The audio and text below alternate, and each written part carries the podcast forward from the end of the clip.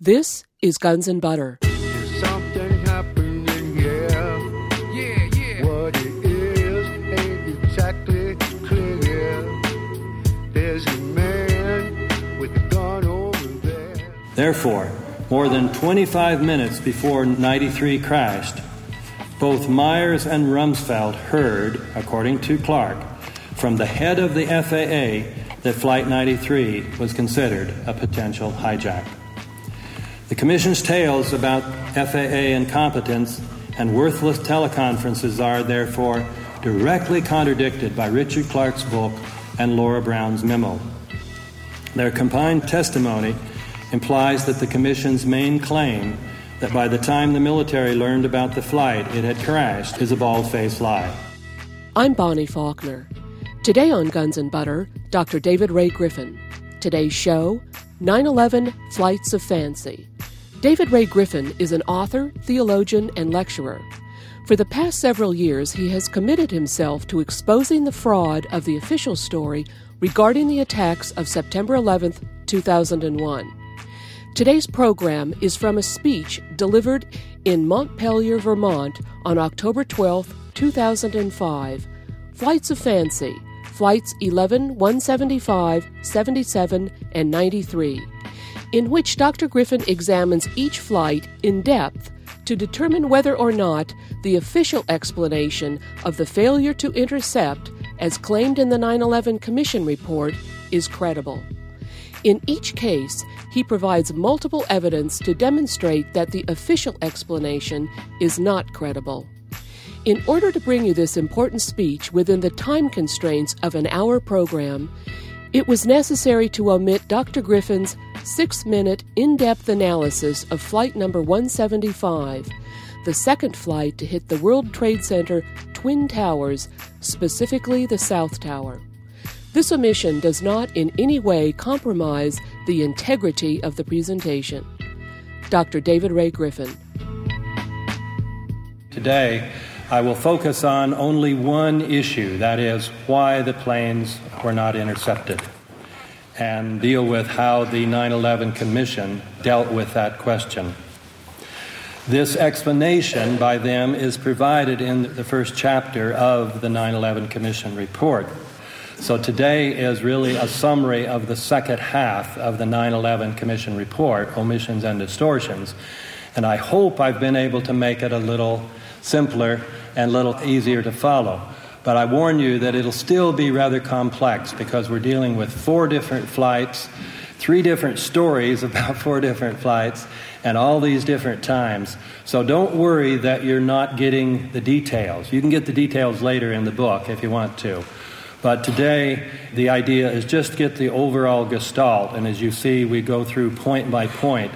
My point is simply that every aspect of their news story is deeply problematic.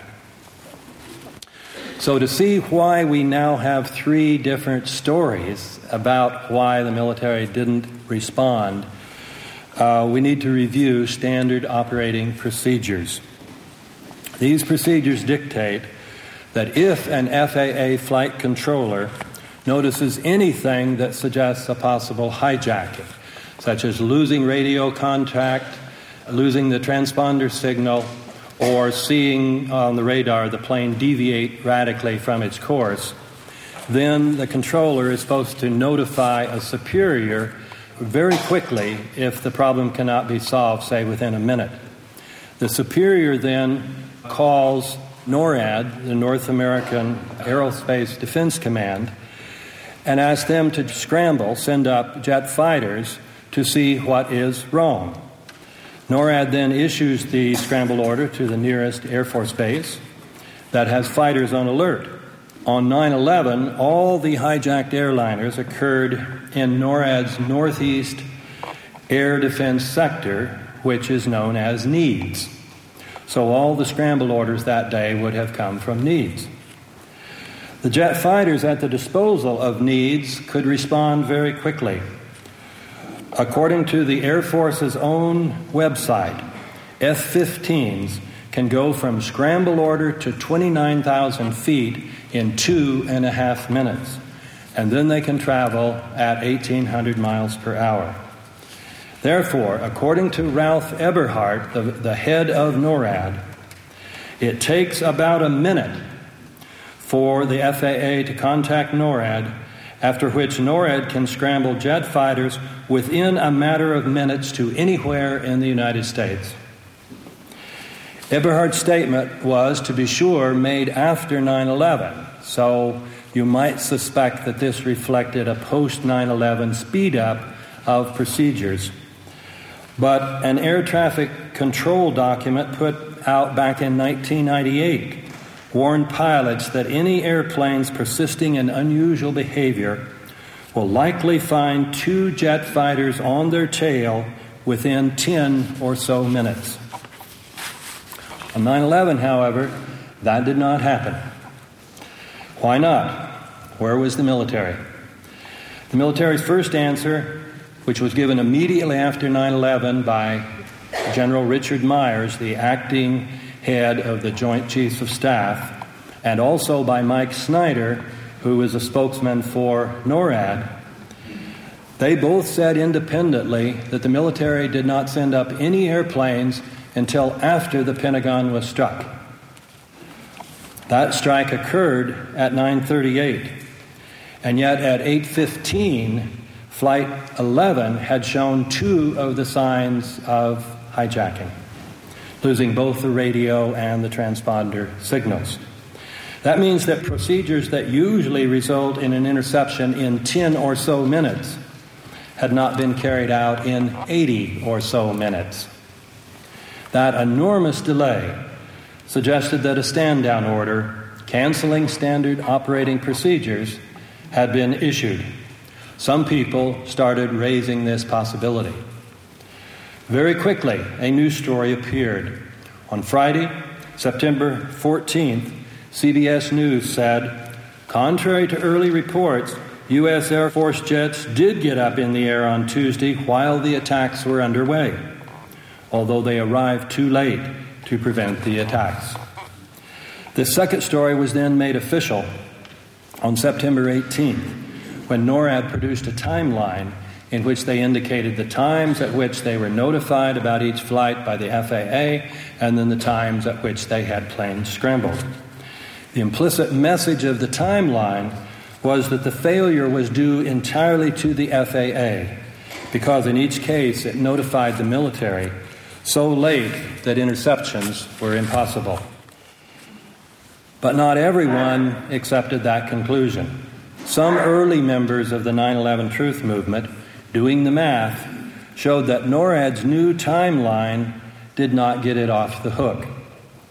With regard to the first flight, even if we accept NORAD's claim that NEADS was not notified about Flight 11 until 840, NORAD's implicit claim that it could not have prevented the attack on the North Tower of the World Trade Center is problematic.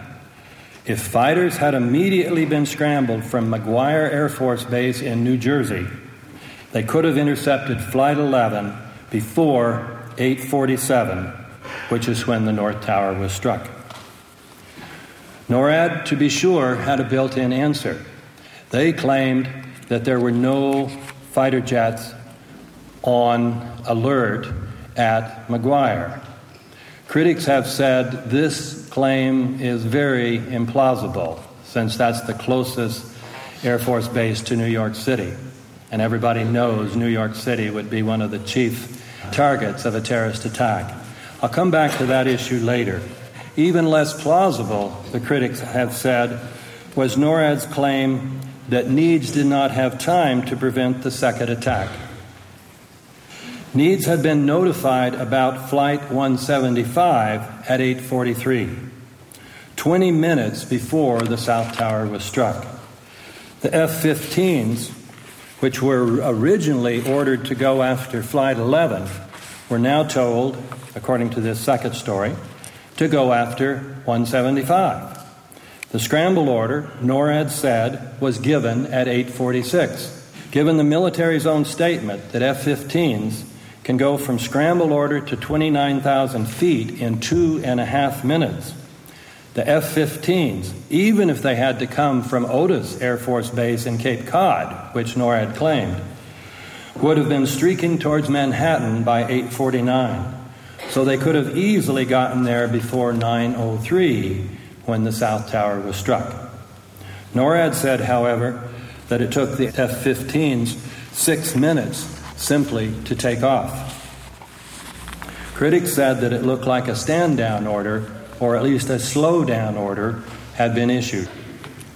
Critics also pointed out that even if the F 15s did not take off until 852, as they said, they could still have gotten to Manhattan in time to prevent the second attack, assuming that they were going full speed. And according to one of the pilots, they were.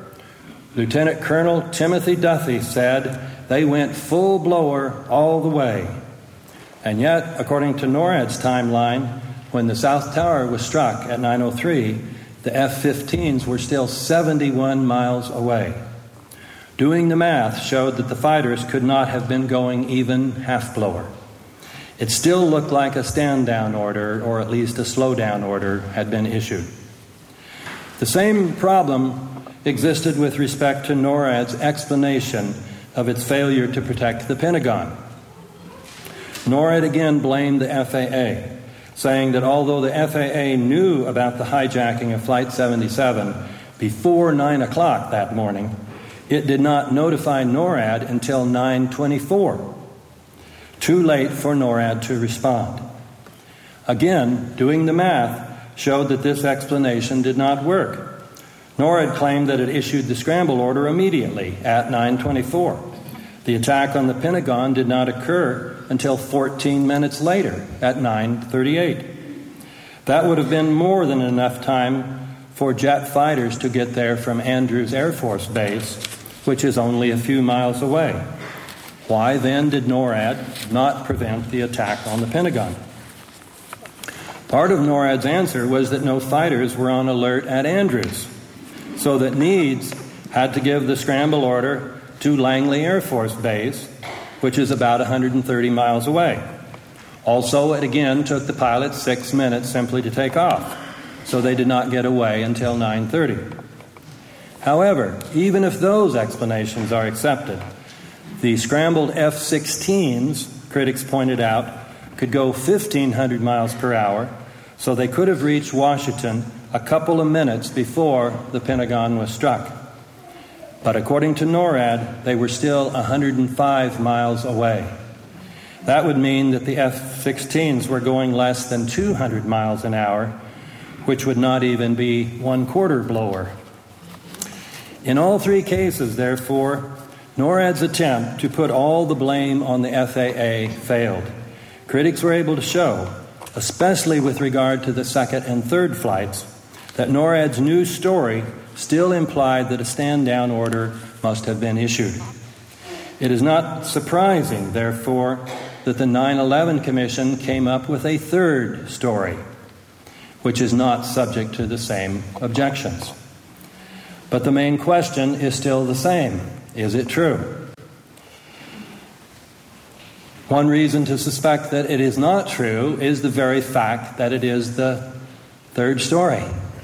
When we have a criminal, say in a robbery case, a criminal suspect, and he gives you three different stories, you start to get a little suspicious. You know, he said, they say, Where were you the night that was robbed? He said, Oh, I went to the movie. No, the movie theater was closed that night. Oh, that's right. I was with my girlfriend. Uh, no, we checked with her and she was home with her husband. so he says, Oh, that's right. That's the night I stayed home and read the Bible. You're probably, you're probably not going to believe that. Now, that's very funny, isn't it? But that's exactly the situation we have here. We've been given three different stories why, military, did you not intercept those fighters? I will show that this new story is just as problematic as the previous ones. As we saw, I'll start with uh, Flight 11, the Commission's treatment of Flight 11. As we saw, flight controllers are supposed to react quickly if they see any of the three standard signs of a hijacking. But Flight 11 hit the trifecta, showing all three standard signs. And yet, no one at the Boston FAA Center, we are told, took any action. Eventually, Boston, having heard hijackers giving orders, called the FAA Command Center in Herndon. Herndon then called FAA headquarters in Washington, but no one there, we are told, called the military. Finally, the FAA Center in Boston called NEADS directly at 8:38. To accept this story, we would have to believe that although the FAA should have notified the military about flight 11 within a minute of seeing the danger signals at 8:15, the FAA personnel at Boston, Herndon, and Washington were all so incompetent that 23 minutes passed before the military was notified. We would then need to reconcile this picture of top to bottom dereliction of duty with the fact that no FA personnel have ever been fired or even publicly reprimanded for the behavior that day. The next implausible element in this new story involves Colonel Robert Marr, the commander at NEADS. As we saw earlier, if he had planes scrambled immediately, even from Otis, they might have prevented the first attack on the World Trade Center. And yet, we are told, he called down to Florida to General Larry Arnold, the head of NORAD's U.S. continental region, to get authorization to have planes scrambled, and the phone call took eight minutes. Besides the fact that this would be an extraordinarily long time for an emergency phone call, the call was not even necessary according to the military's own regulations. The Commission would have us believe that it was. And yet, the very Defense Department document that it cites says that anyone in the military chain of command, after receiving verbal requests from civil authorities for support in an emergency, may immediately respond. Anyone in the chain of command, so definitely Colonel Marr, the head of NEADS. But this tale of an eight minute phone call is probably not the biggest lie in the Commission's story about Flight 11. That award seems to belong to the claim that although the FAA saw signs of hijacking at 8:15, um, the military was not notified until 8:38. Blogger Tom Flocco says that he was told by two people independently, a source in the Transportation Department and Laura Brown, the FAA's Deputy in Public Affairs, that the National Military Command Center in the Pentagon had set up an air threat teleconference that morning at about 8:20. If these two sources are right, therefore, it would seem that the military knew about Flight 11's erratic behavior shortly after 8:15 which would mean that the FAA had followed standard operating procedures. You're listening to author and theologian Dr. David Ray Griffin. Today's program is 9 11 Flights of Fancy. I'm Bonnie Faulkner. This is Guns and Butter. I turn now to the Commission's treatment of Flight 77 and the attack on the Pentagon. As we saw earlier, if the FAA told NORAD about Flight 77 at 924, as NORAD's timeline had said, NORAD should have had fighter jets in Washington before 938 when the Pentagon was struck. The 9 11 Commission's solution to this problem was to tell yet another new tale, according to which the FAA never told NORAD about Flight 77. One inconvenient fact was that General Larry Arnold, the head of NORAD's U.S. continental region, had in open testimony to the Commission in 2003 repeated NORAD's statement that it had been notified about the hijacking at 924. Other NORAD officials, moreover, had testified that the fighters at Langley that scrambled at 930 were scrambled in response to the word about Flight 77. The Commission handled this problem by simply saying that these statements by Arnold and the other NORAD officials were incorrect. The Commission again did not explain how they could have been incorrect, but it said that those statements were unfortunate because they made it appear that the military had been notified in time to respond. The Commission's task then was to convince us that that was not true. Basic to the Commission's new story about Flight 11 is another tale of incredible incompetence by FAA officials. This tale goes like this. At 8:54, the FAA controller in Indianapolis, after seeing flight 77 go off course, lost its transponder signal and even its radar track. Rather than reporting the flight as possibly hijacked, however, he assumed that it had crashed. Evidently, it didn't occur to him that a possibly crashed airliner should be reported. but later, after hearing about the other hijackings, he came to suspect that Flight 77 just may have been hijacked too. So he shared this suspicion with Herndon, and Herndon in turn shared this suspicion with FAA headquarters. But no one, we are told, at FAA headquarters shared this suspicion with the military. The result, the Commission says, is that NEADS never received notice that American 77 was hijacked.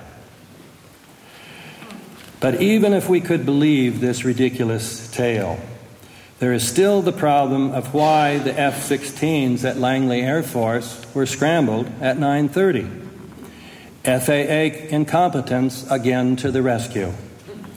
At 9:21, 35 minutes after flight 11 had crashed into the World Trade Center, some technician at NEADS, we are told, heard from some FAA controller at Boston that Flight 11 was still in the air and was headed towards Washington. The NEADS technician then notified the NEADS mission crew commander who issued a scramble order to Langley. So, the Commission claims, the Langley jets were scrambled in response to a phantom aircraft, not to an actual hijacked aircraft. This new story, however, is riddled with problems. One problem is simply the fact that this story had never before been told. As the Commission itself says, it was not recounted in a single public timeline or statement issued by the FAA or Department of Defense. It was, for example, not in NORAD's official report, Air War Over America, the foreword for which was written by General Larry Arnold. General Arnold's ignorance of Flight 77 was, in fact, an occasion for public humiliation. The 9 11 Commission at a hearing in June of 2004, berated him for not remembering that the Langley jets had really been scrambled in response to Phantom Flight 11, not in response to a warning about Flight 77. Richard Benveniste began a lengthy grilling by asking General Arnold, why did no one mention the false report received from the FAA that Flight 11 was headed south during your initial appearance before the 9 11 Commission back in May of last year. After an embarrassing exchange, Benveniste struck the knife in even further, asking, General, is it not a fact that the failure to call our attention to the notion of a Phantom Flight 11 continuing from New York City south skewed the official Air Force report, which does not contain any information about the fact that you had not received notification that Flight 77 had been hijacked. Surely by May of last year, when you testified before the Commission, you knew those facts. In Alice in Wonderland, the White Queen says, It is a poor memory that remembers only backwards.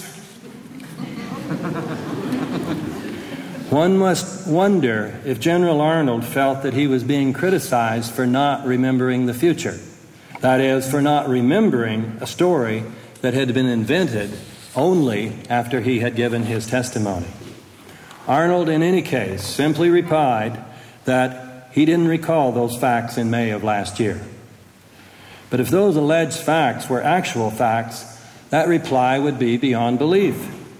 According to the new story, NORAD, under Arnold's command, failed to scramble jet fighters in response to Flight 11, 175, 77, and 93. The one time it did scramble fighters, it did so in response to a false report. Surely that would have been the biggest embarrassment of Arnold's professional life, and yet he supposedly didn't recall those facts. A second problem is that there's no way for this story to be verified. The Commission says that the truth of this story is clear from taped conversations at FAA centers, contemporaneous logs compiled at NEADS, Continental Region headquarters, and NORAD, and other records. But when we look in the notes at the back of the 9 11 Commission report, we find no references to any of those documents.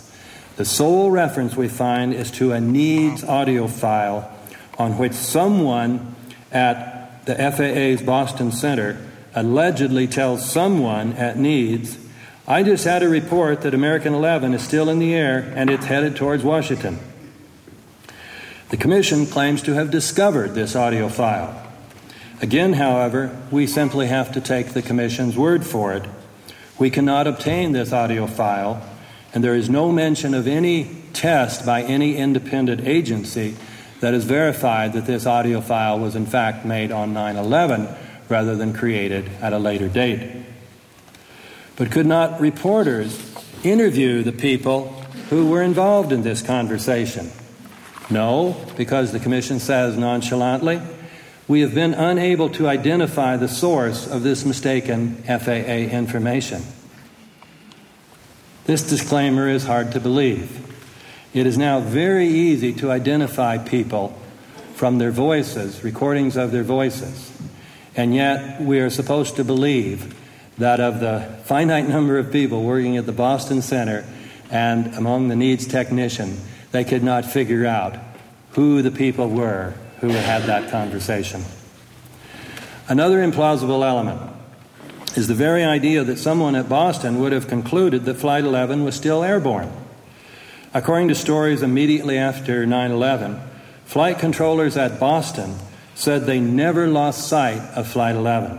Flight controller Mark Hodgkins later said, I watched the target of American 11 the whole way down.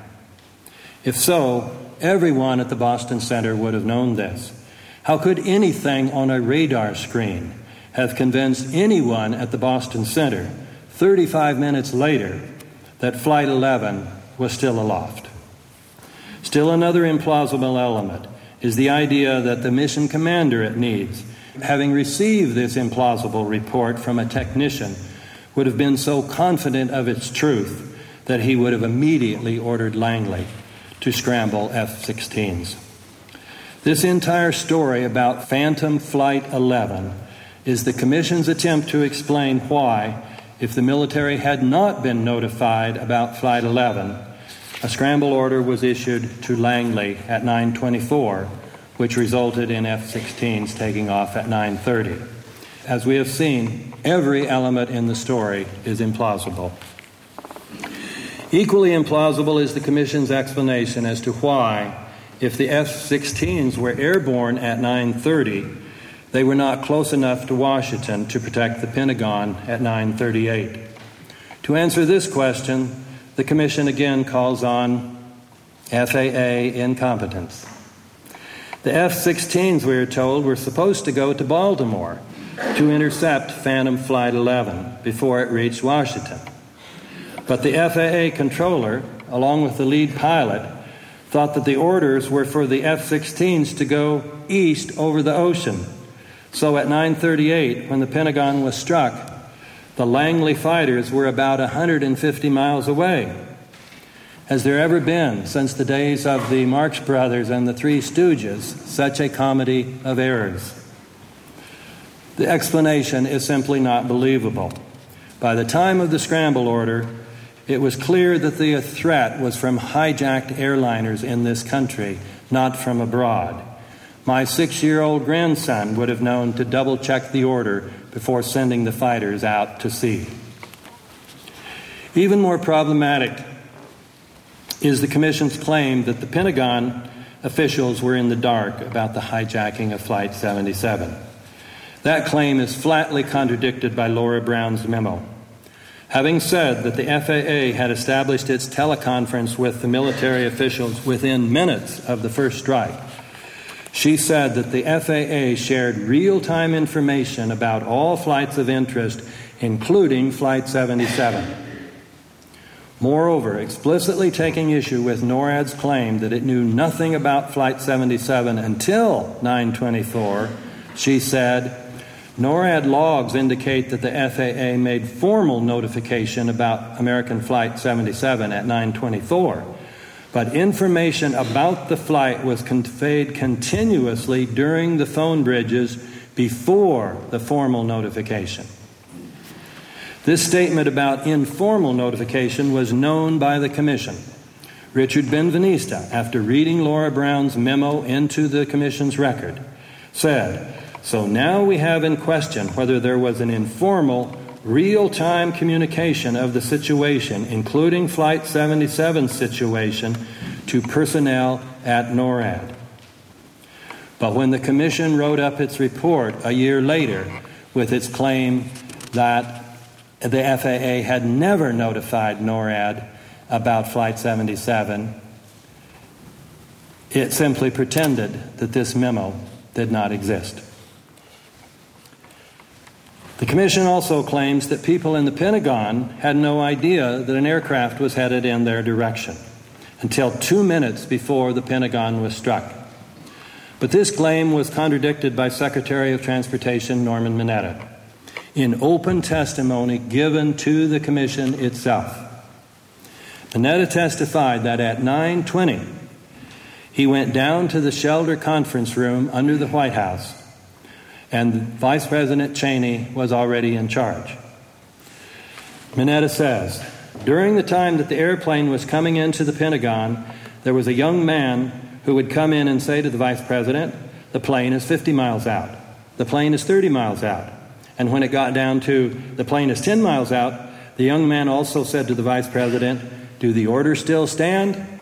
And the Vice President turned and whipped his neck around and said, of course, the orders still stand. Have you heard anything to the contrary? When Mineta was asked by Commissioner Timothy Roemer how long this conversation occurred before after he arrived, Mineta said probably five or six minutes, which, as Roemer pointed out, would mean about 925 or 926. According to the 9 11 Commission, no one in our government knew that an aircraft was approaching the Pentagon until about 936. So there was no time to shoot it down. But according to Mineta, the vice president knew at least 10 minutes earlier at 926. The 9/11 commission dealt with Mineta's testimony in the same way it dealt with almost everything else that threatened its story. It simply ignored it in its final report. This testimony by Mineta was a big threat not only because it indicated that there was knowledge of the approaching aircraft at least 12 minutes before the Pentagon was struck, but also because it implied that Cheney had issued a stand down order. Mineta himself did not suggest this. He assumed that the orders mentioned by the young man were orders to have the plane shot down. But that interpretation does not fit what actually happened. The aircraft was not shot down. Mineta's interpretation also would make the story unintelligible. If the orders had been to shoot down the aircraft if it got close to the Pentagon, the young man would have had no reason to ask, Do the orders still stand? The question makes sense only if the orders were to do something unusual, not to shoot down the aircraft. This strongly suggests that the attack on the Pentagon was desired. The same implication follows from another problem. Every part of the story about the fighters from Langley we saw is implausible. But an even more basic implausibility is the very claim that the order had to go to Langley because Andrews had no fighters on alert. One reason to doubt that claim is simply that it is, in a word, preposterous. Andrews has the responsibility for protecting Washington, D.C., the nation's capital and Air Force One, the Supreme Court, the Houses of Congress, the White House, the Treasury Department. Is it really credible to believe that Andrews would never have fighters on alert?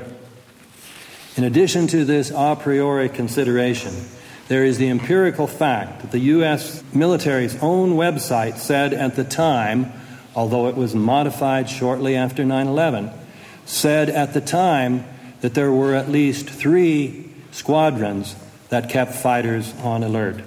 The 121st Fighter Squadron of the 113th Fighter Wing was said to provide capable and ready response forces for the District of Columbia in the event of natural disaster or civil emergency.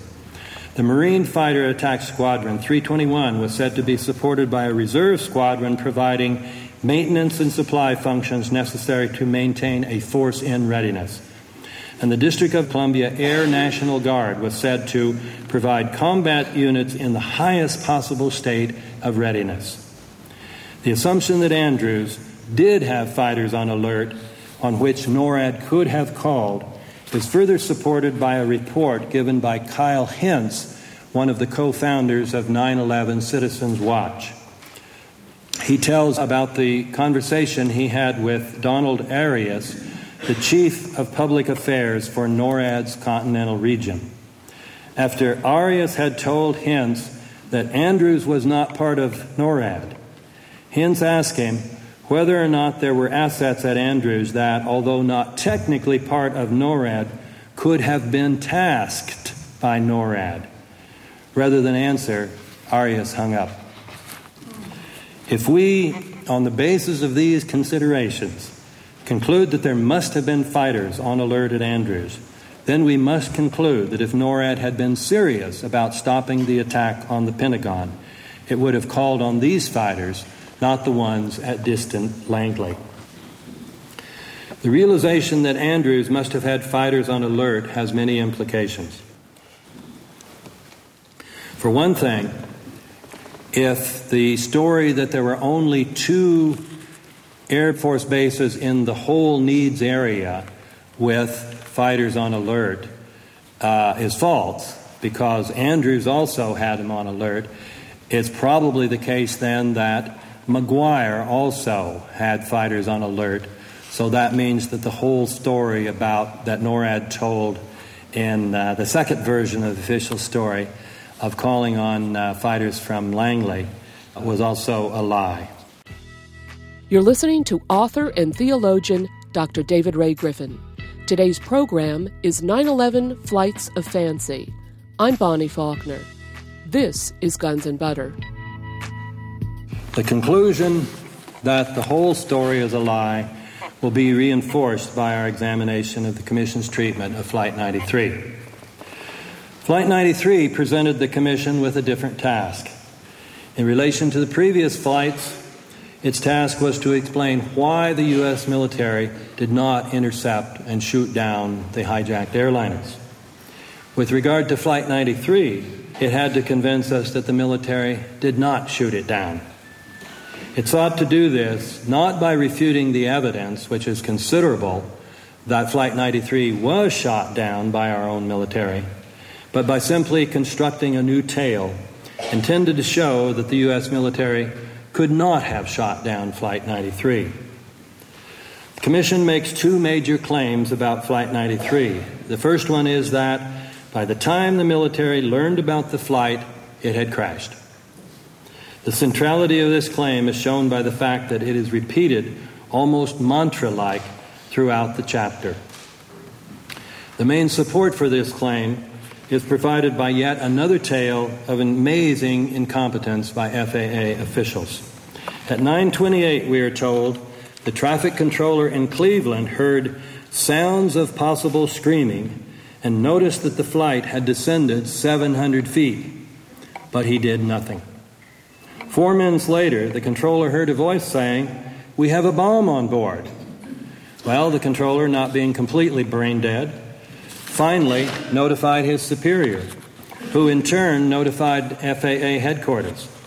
Later, however, when Cleveland asked Herndon whether the military had been called, the commission claims, Herndon told Cleveland that FAA personnel well above them in the chain of command had to make the decision to seek military assistance and were working on the issue. To accept this account, we must believe that on a day on which there had already been three hijackings, officials at FAA headquarters had to debate whether an airliner with a bomb on board was worth bothering the military about. And we must believe that they were still debating this question 13 minutes later when we are told the following conversation between Herndon and FAA headquarters occurred. Herndon, uh, do we want to think uh, about scrambling aircraft? Headquarters, oh God, I don't know. Herndon, uh, that's a decision somebody's going to have to probably make in the next 10 minutes. But obviously, the decision was that the military should not be disturbed because 14 minutes later, at 10:03, when Flight 93 crashed in Pennsylvania, we are told, no one from FAA headquarters had yet requested military assistance regarding United 93. We are expected to believe, in other words, that FAA officials are complete idiots. In any case, Besides arguing, by means of this tale of incredible incompetence, that the FAA never formally notified the military about Flight 93, the Commission argued that there was also no informal notification during any teleconference. In this case, not being able to argue that the teleconferences started too late, the Commission argued that they were worthless. Its summary statement said the FAA, the White House, and the Defense Department each initiated a multi-agency teleconference before 9:30. None of them included the right officials from both the FAA and the Defense Department. Let's begin with the teleconference initiated by the Department of Defense. Why was it worthless for transmitting information from the FAA to the military? Because, we are told, Pentagon operators were unable to get the FAA on the telephone even though they got everybody else on the line. As we saw earlier, however, Laura Brown of the FAA seemed to have independent knowledge about this teleconference when it started, which suggests that the FAA was reached. Why was the FAA initiated teleconference equally worthless? The problem here, the Commission claimed, was that the officer at the National Military Command Center said that the information was of little value so he didn't pay attention. However, even if we could believe that no one at the Pentagon was monitoring the call, Laura Brown's memo had said that the Air Force liaison to the FAA established contact directly with NORAD on a separate line. Her memo said, moreover, that the FAA shared real time information about all the flights of interest, and the Commission itself agrees that by 934, FAA headquarters knew about the hijacking of Flight 93, so it was a flight of interest. The Commission's claim is therefore flatly contradicted by the memo, which was read into the Commission's own record. What about the White House teleconference, which was run by Richard Clarke? The Commission says, We do not know who from the Defense Department participated. Well, one problem with this is if they didn't know, how could they know that the right officials were not involved? But another problem is that they could have easily found out. Everybody in the Pentagon would have known who was involved in the White House video conference. Furthermore, all they had to do was look in Richard Clarke's book, Against All Enemies, which had become a national bestseller while the hearings were going on. It clearly states that the participants from the Pentagon were Secretary of Defense Donald Rumsfeld, General Richard Myers, who had become acting chair of the Joint Chiefs of Staff, and from the FAA, Jane Garvey, the head of the FAA. So if these were not the right officials, who would have been? The Commission's attempt to prove that the military could not have learned about Flight 93 from this video conference is even more explicitly contradicted by Clarke, who reports that at about 9:35, Jane Garvey reported on a number of potential hijacks, which included United 93 over Pennsylvania. Therefore, more than 25 minutes before 93 crashed, both Myers and Rumsfeld heard, according to Clarke, from the head of the FAA that Flight 93 was considered a potential hijack. The Commission's tales about FAA incompetence and worthless teleconferences are, therefore, directly contradicted by Richard Clarke's book and Laura Brown's memo. Their combined testimony implies that the Commission's main claim that by the time the military learned about the flight it had crashed is a bald faced lie. To recall where we are, the Commission's first major claim is that the U.S. military could not have shot down Flight 93 because it did not know about the hijacking of this flight until after it crashed at 10:03. The commission's second main point to which we now turn is that the authorization to shoot planes down was not issued until several minutes after 10:03. In support of this point, the commission claims that Vice President Cheney who was known to have issued the shoot down authorization from the shelter conference room beneath the White House, did not get down there until almost 10 o'clock. But this claim is doubly problematic. One problem is that the claim is not supported by any documented evidence. The Commission claims it is supported by Secret Service data, but then it admits that the data is no longer available. So we simply have to take the Commission's word for it. And this is very difficult because the Commission's claim is contradicted by every prior report. A White House photographer who was an eyewitness and various newspapers, including the New York Times, said that Cheney went down shortly after 9 o'clock. Richard Clarke says that Cheney went down about 9:12. Even Cheney himself on Meet the Press suggested that he went down at about that time. But the Commission, showing its usual disdain for evidence that contradicts its story, makes no mention of any of these reports, including Cheney's own statement. The most dramatic contradiction of the Commission's timeline was provided by the statement by Norman Mineta, which I read earlier. Mineta indicated that when he got to the underground shelter at 9:20, Cheney was already in charge. The commission, insisting that Cheney did not get there until almost 10 o'clock, simply omitted any mention of Mineta's statement. But Mineta's statement is still available for any of you to read. So we can say with a very high level of confidence that the Commission's account is a lie.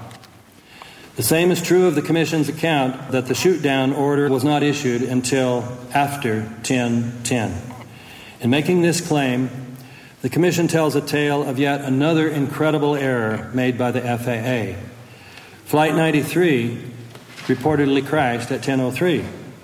And yet sometime between 10:10 and 10:15, the commission claims, someone at the FAA told the military that flight 93 was still aloft and headed towards Washington. Once again, FAA headquarters managed to call the military only when it had a false report. In any case, we are told, the military requested permission to engage, and Cheney gave the authorization sometime between 1010 and 1015. The implication is that the military could not possibly have shot down Flight 93 because it had already crashed. However, the Commission's new timeline is again contradicted by several previous reports. First, although the Commission says that Richard Clarke did not receive the shoot down authorization until 1025, Clarke himself says he received it 35 minutes earlier at 950. Second, the story of Cheney's giving permission to engage an aircraft that was 80 miles out originally appeared in stories published shortly after 9 11. And in these stories, Flight 93 was still up and the military fighters were sent to shoot it down. That original account is supported, moreover, by several reports stating that prior to crashing, Flight 93 was being tailed by U.S. military fighters. One such report came from CBS, another came from a flight controller who had ignored an order not to talk to the media, and one report even came from Assistant Secretary of State Paul Wolfowitz. and yet all these reports were ignored. In any case, the Commission's timeline, besides being contradicted by all those stories, is also contradicted by James Bamford's account based on a script from ABC. According to this account, Cheney's authorization was transmitted to Colonel Marr at NEADS, who then sent out word to air traffic controllers to instruct fighter pilots to destroy the United jetliner. Marr reportedly said United Flight 93 will not be allowed to reach Washington, D.C. The Commission simply tells its tale as if that report was never broadcast. The Commission's account is contradicted, finally, by reports that the shootdown actually occurred. Major Daniel Nash, one of the two F 15 pilots who was said to have been sent to New York City from Otis, later reported that when he returned to base, he was told that a military F 16 had shot down an airliner in Pennsylvania. Besides ignoring all these reports, the Commission also ignored reports from people who lived near the spot where the airliner came down. These reports spoke of missile like noises, sightings of a small military airplane, debris falling from the airliner miles from the crash site, and the discovery of one part of an engine about a mile away. There is, in sum, an enormous amount of evidence suggesting that the FAA did notify the military about Flight 93, that Cheney went down to the underground shelter about 45 minutes earlier than the Commission claims, that he gave the shoot down authorization about 25 minutes earlier than the Commission claims, and that military jets were sent to shoot down Flight 93. It would appear that if some committee had set out to construct a fable about 93, every part of which could be easily falsified, it could not have improved on the Commission's tale. And yet, not one mainstream newspaper or television station has reported on any of these obvious falsehoods. My conclusion the Commission, as we have seen, has attempted to exonerate the military for its failure to prevent the attacks of 9 11. According to the Commission, accounts suggesting that the military was notified in time to respond overstated the FAA's ability to provide the military with timely and useful information that morning.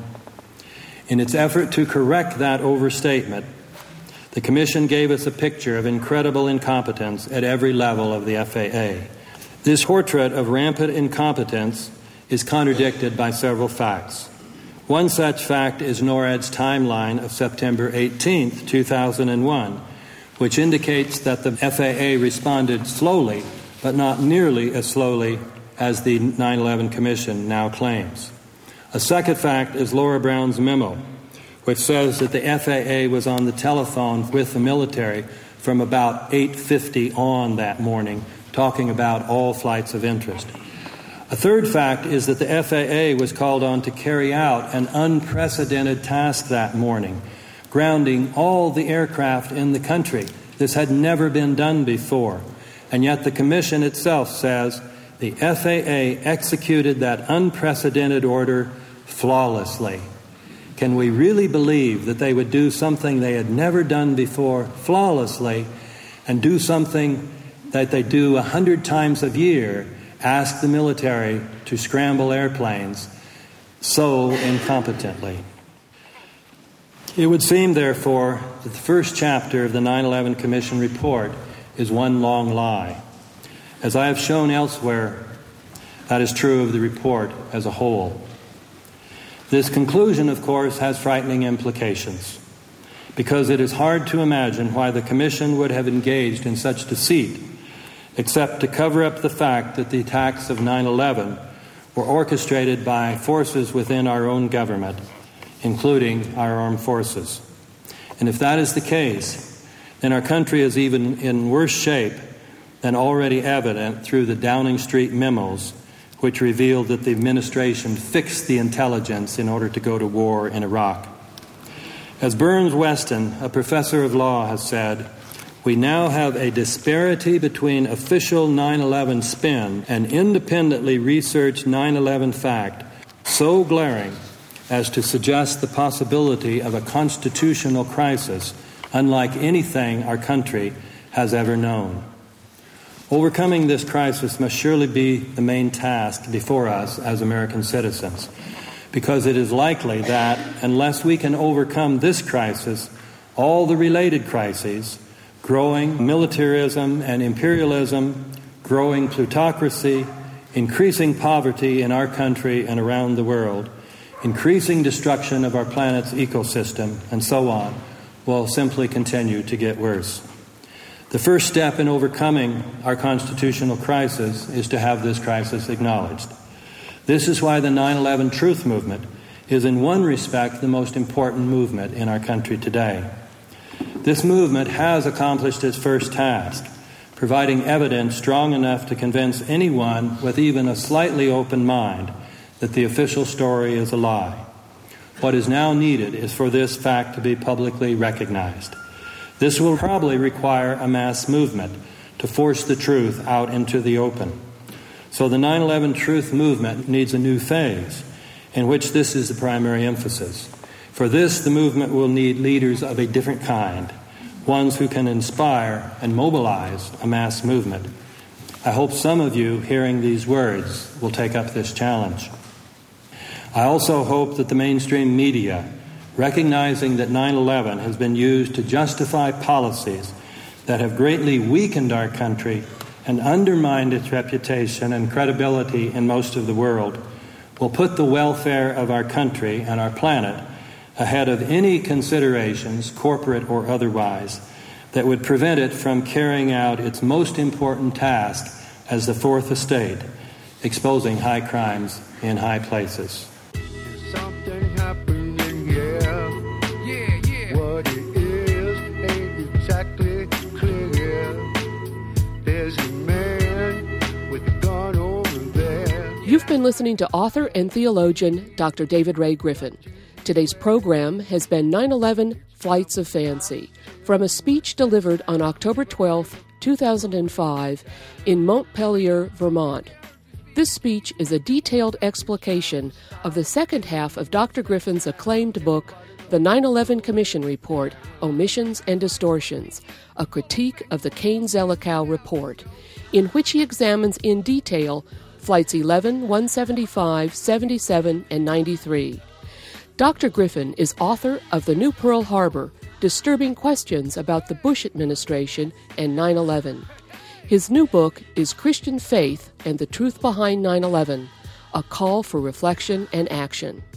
The video of Flights of Fancy was shot by John Gannon and edited by Ken Jenkins.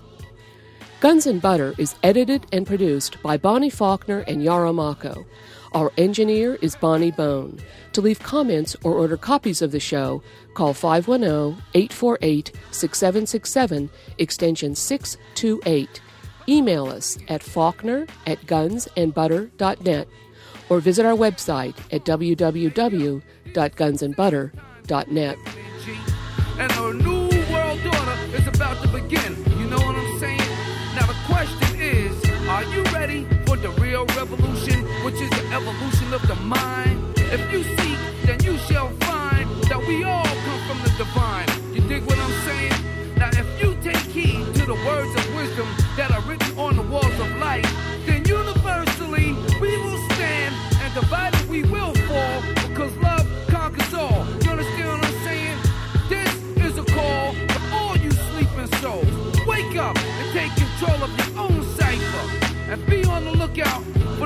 spirit sniper trying to steal your life. You know what I'm saying? Look within yourself for peace. Give thanks, live life, and release. You dig